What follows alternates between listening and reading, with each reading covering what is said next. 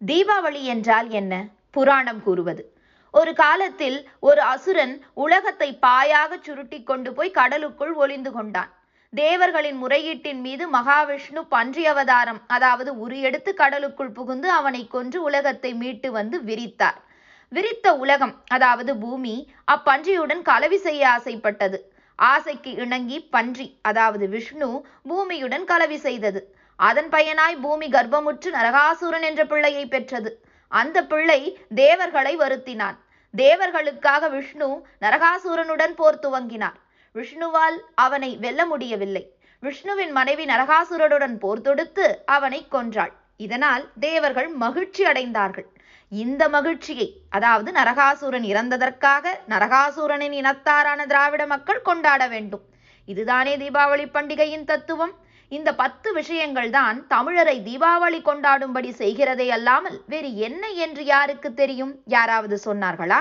இதை ஆராய்வோம். இக்கதை எழுதிய ஆரியர்களுக்கு பூமி நூல் கூட தெரியவில்லை என்றுதானே கருத வேண்டியிருக்கிறது? பார்ப்பான் சொன்னால் நம்ப வேண்டுமா? பூமி தட்டையா உருண்டையா? தட்டையாகவே இருந்த போதிலும் ஒருவனால் அதை பாயாக சுருட்ட முடியுமா? எங்கு நின்று கொண்டு சுருட்டுவது? சுருட்டினால் தூக்கி கட்கத்திலோ தலை மீதோ எடுத்து போக முடியுமா? எங்கிருந்து தூக்குவது? கடலில் ஒளிந்து கொள்வதாயின் கடல் அப்போது எதன் மீது இருந்திருக்கும்? விஷ்ணு மலம் தின்னும் பன்றி உருவம் எடுக்க வேண்டிய அவசியம் என்ன? அரக்கனை கொன்று பூமியை விரித்ததால் பூமிக்கு பன்றி மீது காதல் ஏற்படுவானேன்? பூமி மனித உருவமா? மிருக உருவமா? மனித உருவுக்கும் மிருக உருவுக்கும் கலவையில் மனித பிள்ளை உண்டாகுமா? பிறகு சண்டை ஏன்? கொல்லுவது ஏன்? இதற்காக நாம் ஏன் மகிழ்ச்சி அடைய வேண்டும்? இவைகளை கொஞ்சமாவது கொண்டாடும் தமிழ் புலவர்கள் அறிஞர்கள் சிந்திக்க வேண்டாமா? நரகாசூரன் ஊர் மாகிஷ்மகி என்ற நகரம். இது நர்மதை ஆற்றின் கரையில் இருக்கிறது. மற்றொரு ஊர் பிரகத் ஜோதிஷா என்று சொல்லப்படுகிறது. இது வங்காளத்தில் விசாம் மாகாணத்துக்கு அருகில் இருக்கிறது. இதை திராவிட அரசர்களே ஆண்டு வந்திருக்கிறார்கள். வங்காளத்தில் தேவர்களும் அசுரர்களும் யாராக இருந்திருக்க முடியும்? இவைகள் ஒன்றையும் யோசிக்காமல் பார்ப்பனன் எழுதி வைத்தான் என்பதற்காகவும் சொல்கிறான் என்பதற்காகவும் நடுஜாமத்தில் எழுந்து கொண்டு குளிப்பதும் புது துணி உடுத்துவதும் பட்டாசு சுடுவதும் அந்த பார்ப்பனர்கள் வந்து பார்த்து கங்காஸ்தானமாயிற்றா என்று கேட்பதும் நாம் ஆமாம் என்று சொல்லி கும்பிட்டு காசு கொடுப்பதும் அவன் காசை வாங்கி இடுப்பில் சொருகிக் கொண்டு போவதும் என்றால் இதை என்னவென்று சொல்வது? சிந்தியுங்கள் சிந்தியுங்கள். மாணவர்களே உங்கள் ஆசிரியர்களுக்கு மானம் புத்தி இல்லாவிட்டாலும் நீங்களாவது சிந்தியுங்கள். எதற்காக இவ்வளவு சொல்கிறேன் என்றால் இக்கதை எழுதின காலத்தில் ஆரியர் பார்ப்பனர்கள் எவ்வளவு காட்டுமிராண்டிகளாக இருந்திருக்க வேண்டும். அந்த காலத்தில் நாம் மோசம் போனது ஈனநிலை அடைந்தது ஏன் என்பதை தமிழன் ஒவ்வொருவரும் நன்கு சிந்திக்க வேண்டும் என்பதற்காகவே ஆகும். தீபாவளி என்றால் என்ன? தந்தை பெரியார்.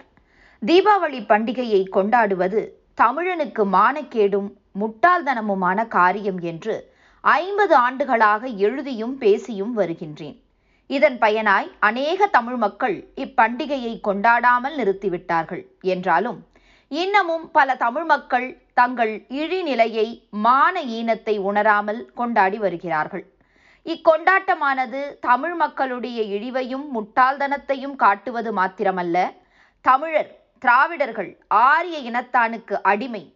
அவனது தலைமைக்கு அடிமை. மீட்சி பெற விருப்பமில்லாத மானங்கெட்ட ஈனப்பிறவி என்பதை காட்டிக்கொள்ள போட்டி போடுகிறார்கள் என்பதையே காட்டுகிறது.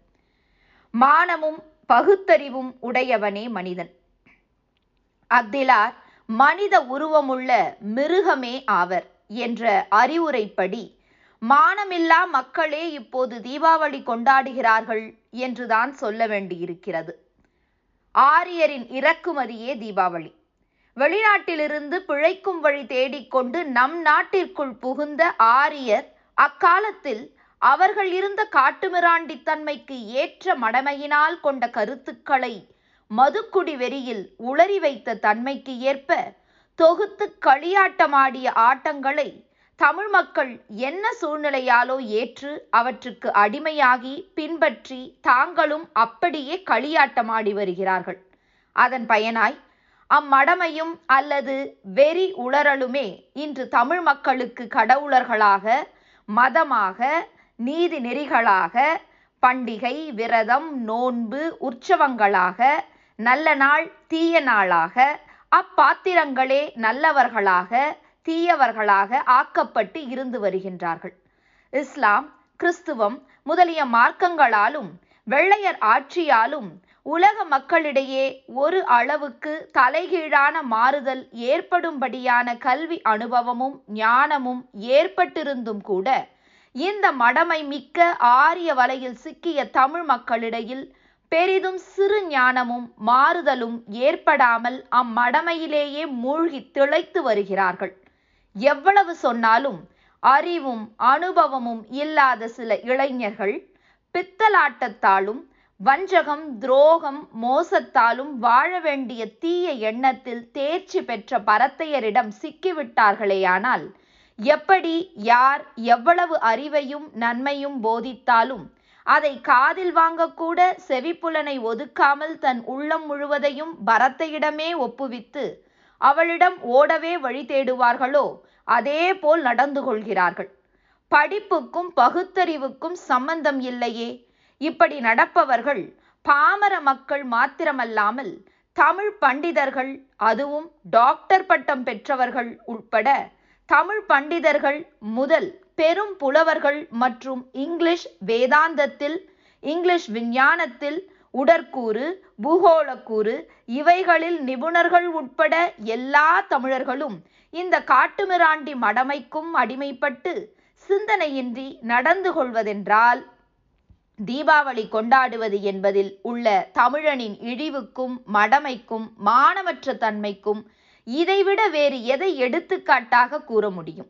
நம் பள்ளிகளும் கல்லூரிகளும் பல்கலைக்கழகங்களும் நம் மக்களுக்கு இந்த இப்படிப்பட்ட மடமையை உணரும் அளவுக்கு கூட அறிவை கொடுக்கவில்லை என்றால் இக்கல்விக்கூடங்கள் மடமையையும் மானமற்ற தன்மையையும் பயிர் செய்யும் வளமுள்ள விளைநிலம் என்பதை தவிர வேறு என்னவென்று சொல்ல முடியும்? இதில் வதியும் பயிலும் மாணவர்களுக்கு எந்த விதத்தில்தான் மானமும் அறிவும் விளைய முடியும்.